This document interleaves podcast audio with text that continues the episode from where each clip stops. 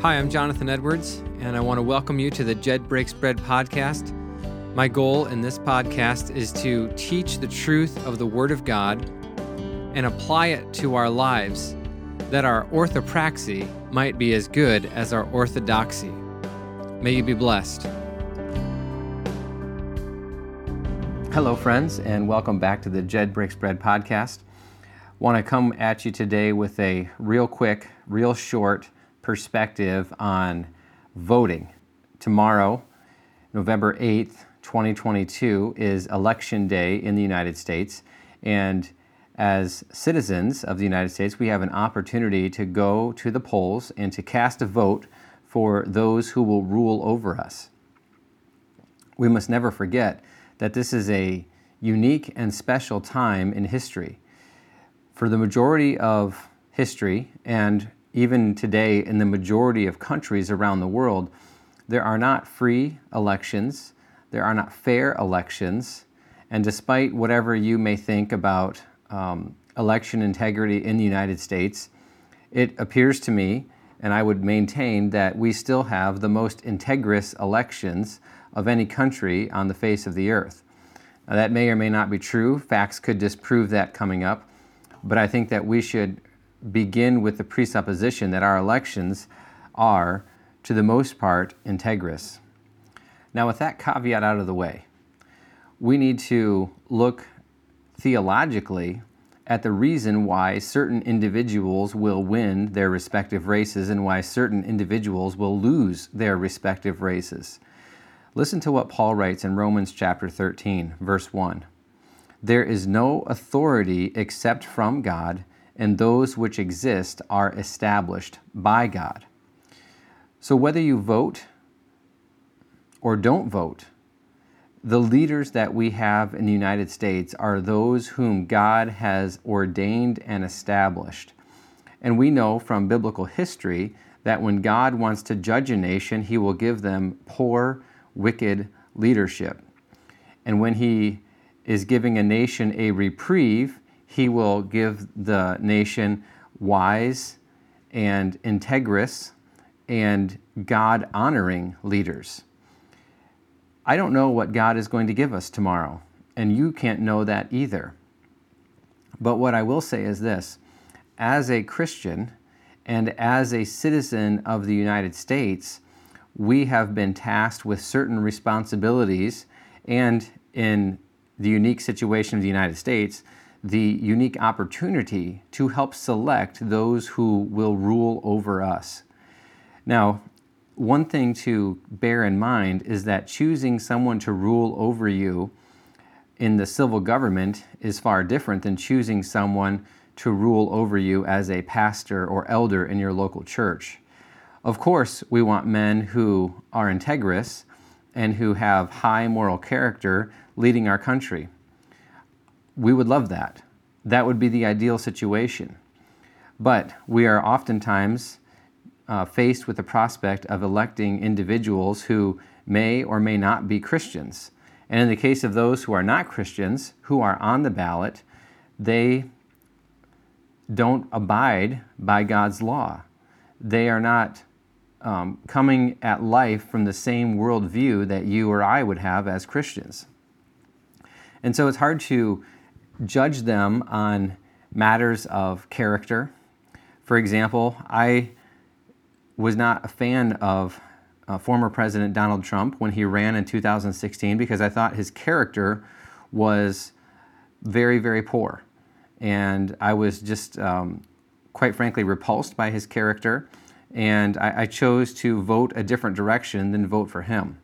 I, I did not vote for the other major political candidate uh, Mrs. Hillary Clinton. However, um, I know some people chose to make that dis- decision. What I'm trying to say is that when we are choosing a person to rule over us, in some regards, moral character in every aspect of life, like the total moral character of the person, is somewhat less important than their moral standing on a few major issues that really shape and sculpt American life. And I don't think that every Christian holds my particular worldview. And I'm not trying to say that you should or shouldn't hold this particular view on your candidates. In fact, I think I've had to modify my view from where I was at in, in 2016. Because as much as I still do not like former President Trump's personal character, and I think that um, in some ways he is a very repulsive individual in his moral life. I think that his policies and what he did for our country was very good and it resulted in a great blessing to everyone who was living underneath his leadership. And so, you know, for me, this has been a bit of a shift in perspective. And, you know, I'm not saying that I'm necessarily right. Maybe I should be more strict in choosing a political candidate, but I have to remind myself I'm not choosing a pastor. And the person that I may have an opportunity to choose may or may not even be a Christian. And so, what types of things do I look for? What types of things do I consider when I vote to select those who will represent me uh, in the civil government? Well, I would say for me as a Christian, there are three major issues that I vote on. Um, I might be what some political pundits would call a single issue voter because I will let one issue stand above all other issues in making a selection for somebody to serve in the civil government. And that one issue that stands above everything else for me is the issue of abortion the right to life or the right to choose whether to um, put your child to death or not. I will not vote for a candidate, no matter how good they are on fiscal policy, no matter how good they are on foreign relationships, no matter how good of a charismatic speaker they are, or anything else.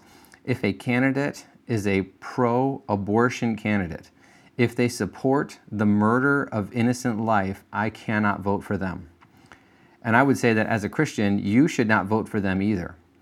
So I'm willing to be a single issue candidate when you know the candidates seem equal.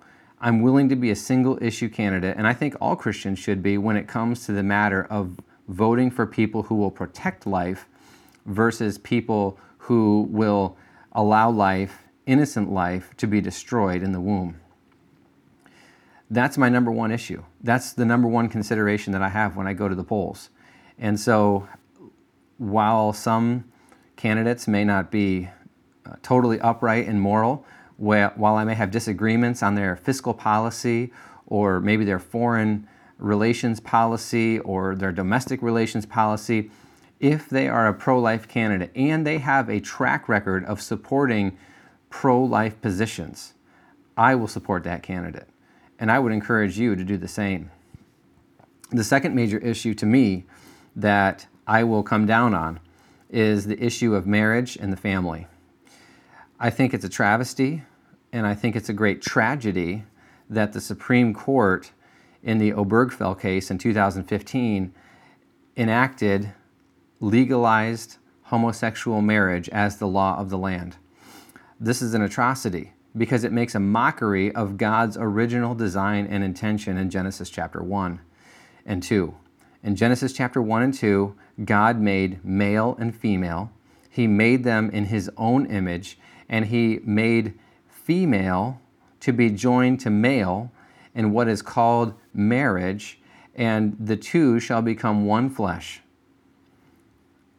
And they shall have offspring, they shall be fruitful and multiply, they shall um, populate the earth, and they shall rule over the earth. Th- those are the things that God said man should do.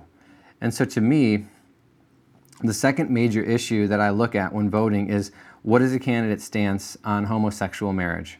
And even um, if you were to look at Republicans or independents or libertarians, even a lot of people uh, who would identify in those political parties are in favor of homosexual or gay marriage. I just can't get on board with that. Now, if a candidate is pro life and also pro gay marriage, for me, the pro life trumps the pro gay marriage thing. But to me, the ideal candidate would be one who is going to protect the family by standing up for a traditional Judeo Christian view of marriage. And let me just say this it's not just a Judeo Christian view of marriage. If you're Islamic, you have the same view of marriage as somebody who's a Christian or a Jew. If you're a Buddhist or Hindu, you have the same view of marriage. You believe that marriage is between a man and a woman, not between two men or two women. Um, now, I understand in stricter sects of Islam, there are uh, those who believe in uh, polygamous marriages. That doesn't seem to be the, the popular um, version of Islam that's here in the United States. But at any rate, what I will say is the major world religions have something in common, and that is a sacred view of marriage. That marriage is between a man and a woman, and the purpose of marriage between a man and a woman is to have children and then to take care of that which God has given them to take care of. Those are commonalities. And, and so I personally look at that as the second major issue when I'm looking at candidates. And then if I have to go beyond that to a third issue, I will look at some other things like what does this candidate believe about um, the use of debt and spending? Does this candidate believe that um, we should have general freedoms in the United States according to the laws that are already established in our country? Does this candidate uh, promote the free exercise of religion, the freedom of speech, uh, even speech that is what some would consider hateful or speech that some would consider distasteful? Do people have a right to air their various opinions in the public sphere so that all sides can hear the opinion and hear the arguments and then make a decision on what's the best? Now, what if you were of the perspective that you would say, you know what? Let's just leave it up to God. Let's not vote. Let's God will pick the right person, and I, I don't want to be involved in this process. Well, I suppose that in your Christian liberty, you could exercise that choice to not vote.